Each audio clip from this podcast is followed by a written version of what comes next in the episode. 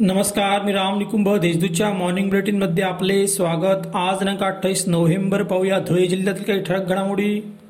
धुळे शहरातील कुमार नगरातील लवम्य रेलन कुटुंबियांना वीज वितरण कंपनीतर्फे चार लाखांची मदत करण्यात आली. मदतीचा धनादेश आमदार फारुख शाह यांचे चिरंजीव सेहबाद शाह यांच्या हस्ते सुपूर्द करण्यात आला. प्रसंगी महावितरणचे अधिकारी उपस्थित होते. दरम्यान या प्रकरणात दोन कर्मचाऱ्यांना निलंबित करण्यात आले होते. शिरपूर तालुक्यात पोलीस महसूल व वन विभागाने गांजा शेतीविरोधात शोध मोहीम सुरू केली आहे.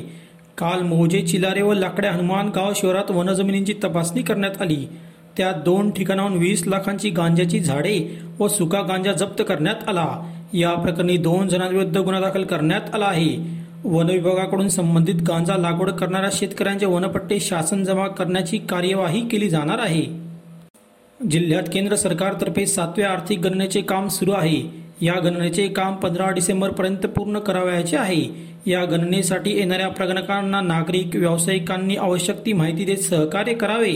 त्यासाठी स्थानिक स्वराज्य संस्थांनी पुढाकार घेत समन्वयक अधिकारी नियुक्त करावेत असे निर्देश जिल्हाधिकारी तथा या योजनेचे चार्ज ऑफिसर संजय यादव यांनी दिले आहेत. साक्री तालुक्यातील आंबळे येथील श्री कन्हैयालाल महाराजांचा यात्रोत्सव यंदा कोरोनामुळे रद्द करण्यात आला आहे. त्यामुळे कोट्यावधी रुपयांची होणारी उलाढाल ठप्प झाली आहे. मंदिरात गर्दी होऊ नये व परिसरात दुकाने लागू नये म्हणून पोलीस बंदोबस्त तैनात करण्यात आला आहे.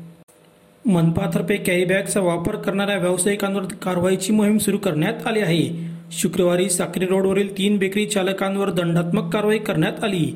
त्यांच्याकडून शंभर किलो प्लॅस्टिक जप्त करण्यात आले आहे. आता पाहूया कोरोनाची बातमी.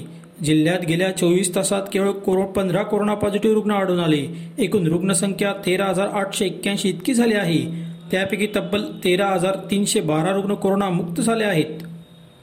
अशा होत्याच्या ठळक घडामोडी सविस्तर बातम्यांसाठी वाचत रहा दैनिक देशदूत व ताज्या बातम्यांसाठी भेट that W W W dot Deshdoot dot com संकेतस्थळाला. धन्यवाद.